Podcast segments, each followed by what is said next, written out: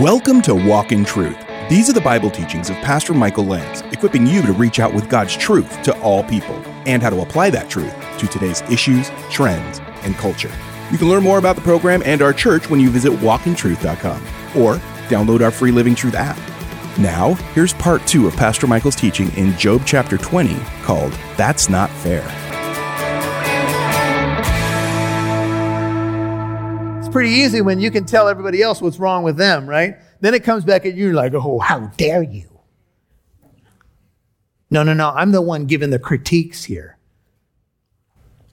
See, if you're a critical person, watch out. Because when criticism comes back to you, my question is, how do you take it? These guys didn't take it well at all. They were insulted. Look at uh, Job 19, look at verse 1. Job responded in the previous chapter to them and he said, How long, Job 19, 2, will you torment me and crush me with words? These 10 times you've insulted me. You're not ashamed to wrong me. Even if I truly erred, and I'm open to that possibility, Job might say, my error lodges with me. But it seems like this has become a very personal interaction between these guys and Job, almost like a fight for whose truth is actually true.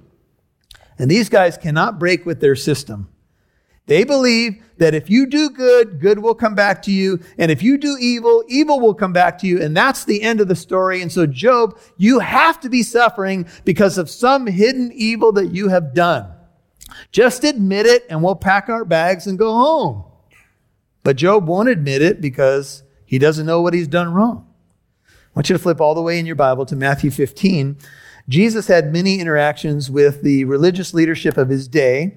Some of them actually ended up trusting in Jesus, but they were certainly not the many, but the few. Matthew 15. And Jesus would have these interactions with them. And this is, uh, let's pick up the account in Matthew 15, 4. Jesus is challenging them. And he said, For God said, Matthew 15, 4, honor your father and mother. And he who speaks evil of father or mother, let him be put to death. But you say, Whoever shall say to his father or mother, Anything of mine you might have been helped by has been given to God. He is not to honor his father or his mother, and thus you invalidated the word of God for the sake of your tradition. You hypocrites, Jesus says to them. Rightly did Isaiah prophesy of you, saying, This people honors me with their lips, but their heart is far from me, far away from me. In vain do they worship me. That's a radical statement. Some people can allegedly worship God, but it can be vain or empty, teaching as doctrines the precepts of men. And after he called the multitude to him, he said to them, Hear and understand.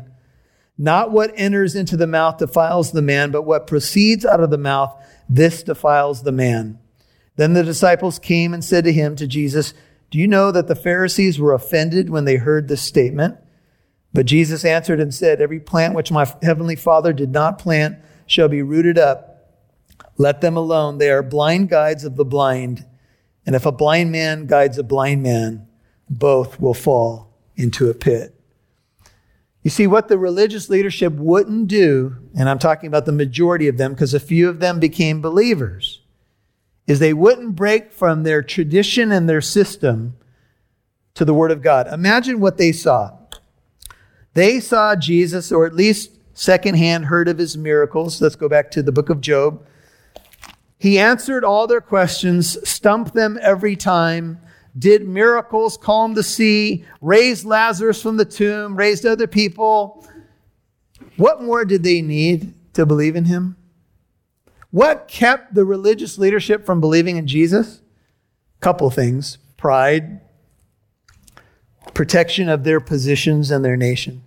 They said, if we let him go on like this, everybody will believe in him, and then we'll lose our spot and our influence. Never mind that the word of God, truth embodied, truth incarnate, was standing in front of them, the Messiah that they said they were waiting for, yet they would not listen.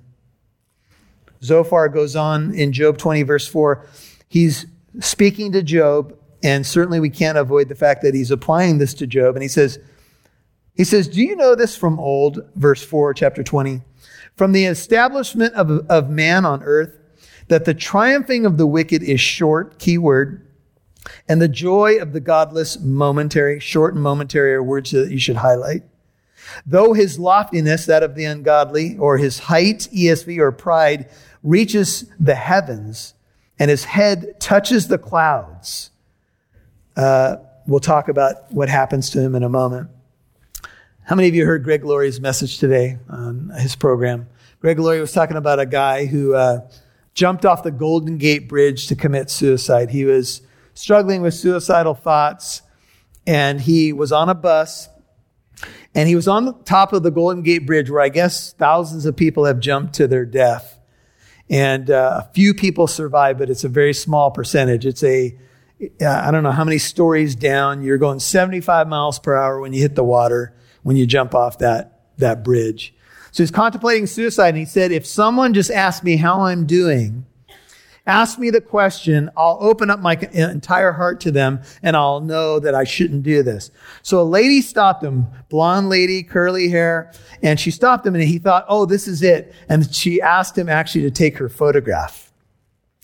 And will you take a picture for me was, was essentially what happened. So he's up on the bridge, ready to jump, and she wants photos taken. And he said she didn't just want photos, she was posing for like five minutes, different, you know, and he's clicking, he's like, I can't believe this is happening. I'm, a, I'm about to jump off this bridge, and this lady's posing for all these pictures. So he gives her the camera back. She never asked the question, and he leaps off the Golden Gate Bridge. He said when he hit the water, this is, there's a couple different versions out there, but when he hit the water, uh, I think he broke his back and he couldn't feel his legs. And of course, when you hit the water, you go way underneath, right? So now you have to find a way to get back to the surface with no legs, no operation of your legs. And so he's trying to get back to the surface because he's saying, I don't want to die. I don't want to die. He knew it was a mistake the moment he left the top of the bridge, right? And this is what he says to people contemplating suicide. Don't do it. There's hope for you. He hit the water somehow got himself up to the surface, but was struggling, you could imagine, to keep himself up there and was crying out to the Lord, I don't want to die. I don't want to die. And he said he saw something dark circling below him and he thought it was a shark. He said, Oh, great. Here I am trying to survive this suicide attempt. I want to live. And then there's a shark that's going to eat me. Well, whatever this thing was, he, he said he started to try to punch it and it kept pushing him up to the surface pushing him up to the surface to breathe until the Coast Guard finally got there and saved him. He found out later that what was, what was pushing him up was not a shark, it was a sea lion. And the sea lion actually saved his life by continuing to push him to the surface so he could breathe. And Greg said, You know, you guys have heard the story of Jonah and the whale or the great fish. Well, this is a story about, I think his name is Kevin. Kevin and the sea lion. Save me, God. And here comes this. And sea lions are cool, aren't they? They have a cute little face. And, and he was just pushing him up. So apparently, God speaks both fish, whale, and sea lion.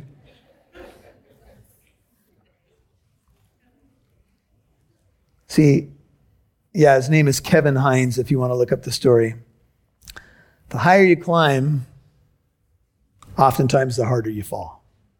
And people get proud and they almost feel like their heads in the clouds. Man, I got it all together. It's, it's going on for me now, man. I'm bigger than life. And I've watched movie stars and professional athletes who have achieved great success and I've seen uh, humility in their lives at the beginning. And then, have you guys noticed this? There's some people, and I'm not going to name names right now, but there's particular people, for example, in the NFL and other places that have become so prideful, they become prima donnas and they are shooting themselves in the foot. All their success has gone to their head. It's a real danger. It's something that we have to guard ourselves because whenever God may use us uh, to touch somebody else or maybe have success in business or whatever, we have to fight giving the glory to God. We, we have to fight not being prideful. See, this was part of the issue with the religious leaders. They couldn't humble themselves and admit that Jesus was the Messiah. You can see the emphasis on the, the godless, wicked man, short, momentary. His uh, Zophar is saying this is an undeniable spiritual law. The happiness, joy, laughter of the wicked is short and momentary. In Genesis 11, the people tried to build a tower called the Tower of Babel that would reach up into the heavens. And God wanted them to disperse and spread out, but they said, no, we're going to come together and build, and we'll build a tower. And some people thought, some scholars believe they, they built the tower to storm the gates of heaven as if they were going to try to take over. We'll build it high enough to reach the heavens. See, that's the mentality of man. That's the mentality, by the way, if you've heard the term humanism, humanism is all about man being the center of the universe. That man is, is the ultimate superhero and power of all time. Never mind God. God is dead, or God needs to move aside because I guess he hasn't realized my greatness. And God sits in the heavens and laughs. But this is what man does. Now, as a believer, we could say, I'm afflicted, but not crushed. I'm perplexed, but not despairing. I'm persecuted, but not forsaken. Struck down, but not destroyed. Paul will say in 2 Corinthians 4, for momentary light affliction is producing for the believer an eternal weight of glory far beyond all comparison, while we look not to the things which are seen, but to the things which are unseen. For the things that are seen are temporary, temporal. The things that are not seen are eternal. Now, you as a believer, you may suffer unjustly. You may have a health challenge at the moment. You might, you may have, uh, you know, too many bills and you can't pay them or whatever is going on. Emotionally, you're hurting. But as a believer, I can know that the momentary light affliction is producing something for me an eternal weight of glory. The unbeliever, godless man, woman, this is all you got. This is the best it's going to be. You'll hear more from Pastor Michael in a moment. Hey, this is Pastor Shane Lance from Living Truth Christian Fellowship in Corona, California. We want to thank you for listening to the program today, and we want to let you know that we have some new service times on Sunday morning. So we are going to go back to two services on Sunday mornings. One is going to be at 8:30 a.m. and the other is going to be at 10:30 a.m. So we pray that you'll join us for one of those services. I am the music director at the church and we are really excited to be able to worship through music and we're going to worship as well through studying God's word. We're going to worship in spirit and in truth as the scripture commands us to do. So we're really excited. We pray that you'll join us for one of those services this Sunday at 8:30 a.m. or 10:30 a.m. We pray that you have a great week and we thank you for listening to Walk in Truth Radio. Thanks for tuning in to Walk in Truth today. Did you know there's more where that came from? Download the Living Truth app to listen to more of Pastor Michael's teachings whenever you want. You can even watch videos. And if you're local to Southern California, you can get updates on church events, new studies, and more. Download the free Living Truth app today.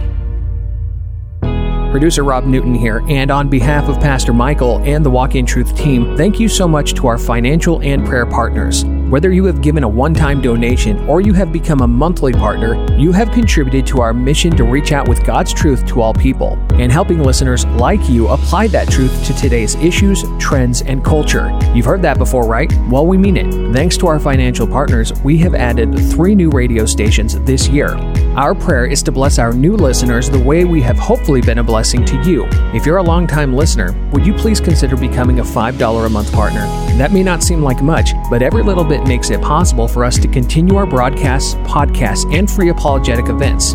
Please become a partner giving at least $5 a month. Visit walkintruth.com to donate or call 844 48 Truth. That's walkintruth.com or call 844 48 Truth.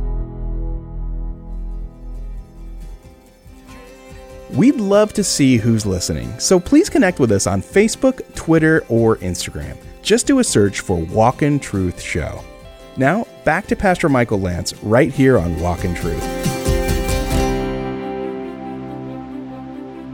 And God sits in the heavens and laughs. But this is what man does. Now, as a believer, we could say, I'm afflicted, but not crushed. I'm perplexed, but not despairing. I'm persecuted, but not forsaken. Struck down, but not destroyed. Paul will say in 2 Corinthians 4, for momentary light affliction is producing for the believer an eternal weight of glory far beyond all comparison, while we look not to the things which are seen, but to the things which are unseen. For the things that are seen are temporary, temporal. The things that are not seen are eternal. Now, you as a believer, you may suffer unjustly. You may have a health challenge at the moment. You might, you may have, uh, you know, too many bills and you can't pay them or whatever is going on. Emotionally, you're hurting. But as a believer, I can know that the momentary light affliction is producing something for me an eternal weight of glory. The unbeliever, godless man, woman, this is all you got. This is the best it's going to be. So you ought to get everything you can because human happiness is short lived, terribly short lived. You see, he, the wicked, perishes forever, verse 7, like his refuse or his dung. Those who have seen him will say, Where is he? He flies away like a dream. We often dream, you know, we dream every night, but we remember very few of our dreams. They cannot find him. Even like a vision of the night, he is chased away. The eye which saw him sees him no more, and his place no longer beholds him. I don't know if you guys have ever done this before, but if you were to do a search on how many famous people died in the last five years, you would be soberly shocked. You'll see picture after picture of people that you may not even know. They're gone. People you saw on movie shows years ago, uh, sitcoms, movies, or whatever, many of them are gone. It's over. The earthly existence that they had is no more. And it's amazing how quickly people will forget you. For those of you who follow sports, you know, you could be following a team that you like, and then someone will uh, give a highlight from 10, 15 years ago, and you go, Oh, I remember that player. Because professional athletes don't always have long careers. It's the exception rather than the rule. If you're a running back in the NFL, what? You're lucky if you get maybe four or five years uh, of, you know, and so what we need to know about life is is it can, there's a brevity of life. It could be, it, it can fly by. He flies away. Look at verse 8, just like a dream. This is why Moses said in Psalm 90, verse 12, So teach us to number our days that we may present to, to thee, O Lord, a heart of wisdom. Teach me to number my days. Make the most of every opportunity, brethren, because the days, they're evil. You don't know how much time you're going to have. Now, this is not meant to be morbid, but this is what Zophar is essentially saying to Job. He's saying, man, to me, the way it looks right now, you don't have long to live, bro. So you better fess up. You see, you only have so much time to live wisely. And it doesn't matter what age you are right now. There's many people sitting in this room right now that regret the years that they let go by without serving Jesus. And they could come up and tell you stories. So if you're younger right now, I would just tell you the book of Ecclesiastes is written for you to honor your creator in the days of your youth, to not do stupid things just because you're young. You see, to heed the wisdom that's been left for you. He now moves to the wicked man's legacy. He will leave very little behind. Look at verse 10. His sons favor the poor. His hands give back his wealth. This, there's a little tough to translate this, but here's a couple other versions. ESV verse 10 says, His children will seek the favor of the poor, and his hands will give back his wealth. And then the NIV renders this, His children must make amends to the poor. His own hands must give back his wealth. Now, this is a picture of a godly, wicked person who manipulated his way to get wealthy. He ripped people off. He took advantage of people. He seized property. He manipulated and he got, he got the cash. He, he, he was like the tax collector of old, like the little wee man who was up in the trees, Zacchaeus, and Jesus came to his house and he wanted to pay everybody back because he felt bad for what he had done. Well, this man, this is the legacy that he leaves. He, his kids either have to ask favor of the poor, like get money from the poor to live, or they have to make amends to the poor people that he ripped off. A sad legacy of a father. This weekend, this last weekend, we went up on a men's retreat. We had about 75 guys up in Running Springs, and we had a great time. very powerful weekend. And each session of the four, uh, different guys shared their testimonies. And it was amazing to me because each guy that went up there was a pretty strong, masculine guy with facial hair. Everybody had a beard who shared a testimony. And I'm talking about some, some pretty like buff, manly men. But in each case, when a dad came up, when a father figure came up, it wasn't good. And it, and it reminded me of the power of a father, either for negative or positive uh, consequences. If you didn't have a good situation with a dad, you know how you can reel from that your whole life. And I'm one of those guys. Uh, I really ever, never even knew my dad. And then my mom remarried, and her second husband was a bank robber and got arrested at my house in an apartment with shaving cream on his face while I watched my second dad be hauled away. And then my third dad, um, stepdad, I'll just put it this way it wasn't the Brady Bunch when they got married. And it was a blended household and it was, it was rough. But when each man went up there and shared their testimony, I'll have to, I have to tell you that the impact of not a great example from a father reverberated in their life. And you can see that in verse 10 here. And maybe that's you.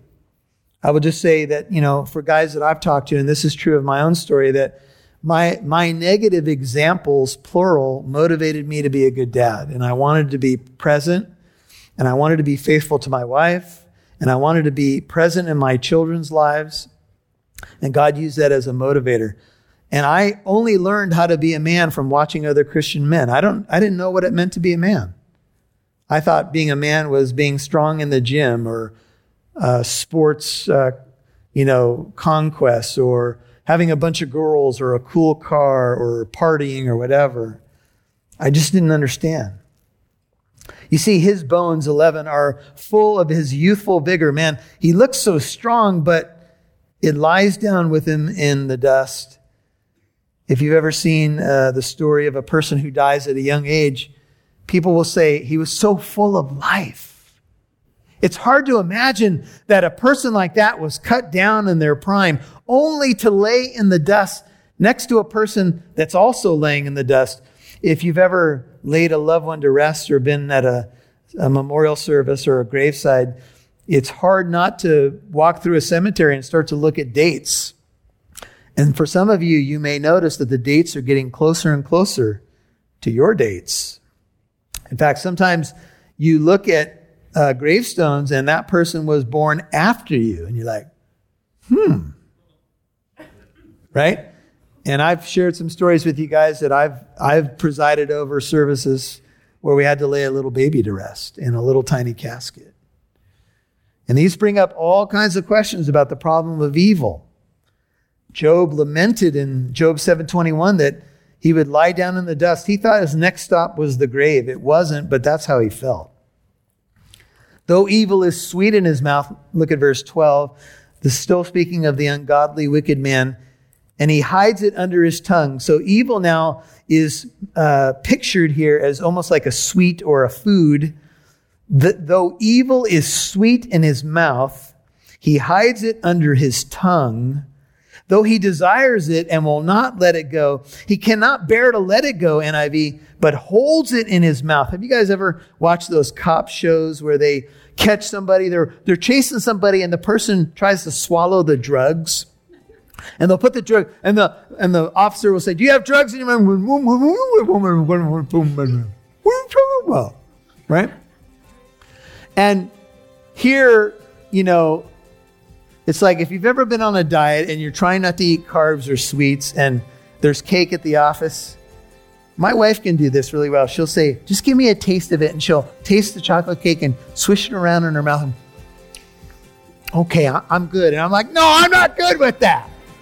No, no, no. I want a slice of that cake, right? Then I might be good. well, the evil person ingests put this in quotes, the sweetness of sin and swishes it around in their mouth. You've been listening to That's Not Fair part two on Walk in Truth, Pastor Michael's teaching in Job chapter 20. If you missed any part of today's program, you can listen to Walk in Truth on our free Living Truth app or wherever you get your podcasts. Walk in Truth is on the Apple Music app, iHeartRadio, Spotify, Player FM, and many more. Subscribe for free to hear Pastor Michael's teachings in more books of the Bible. And just a reminder Walk in Truth is a listener supported ministry. Your financial partnership helps us broadcast on this station, provide the podcast for free, and it helps us do our free apologetic events as well. Please consider becoming a monthly partner of at least $5 a month. You can donate at walkintruth.com. And join us tomorrow on this station for the conclusion of Pastor Michael Lance's teaching in Job chapter 20 called That's Not Fair. I'm Mike Massaro. Thanks for listening to Walk in Truth. Our goal is to equip you to reach out with God's truth to all people.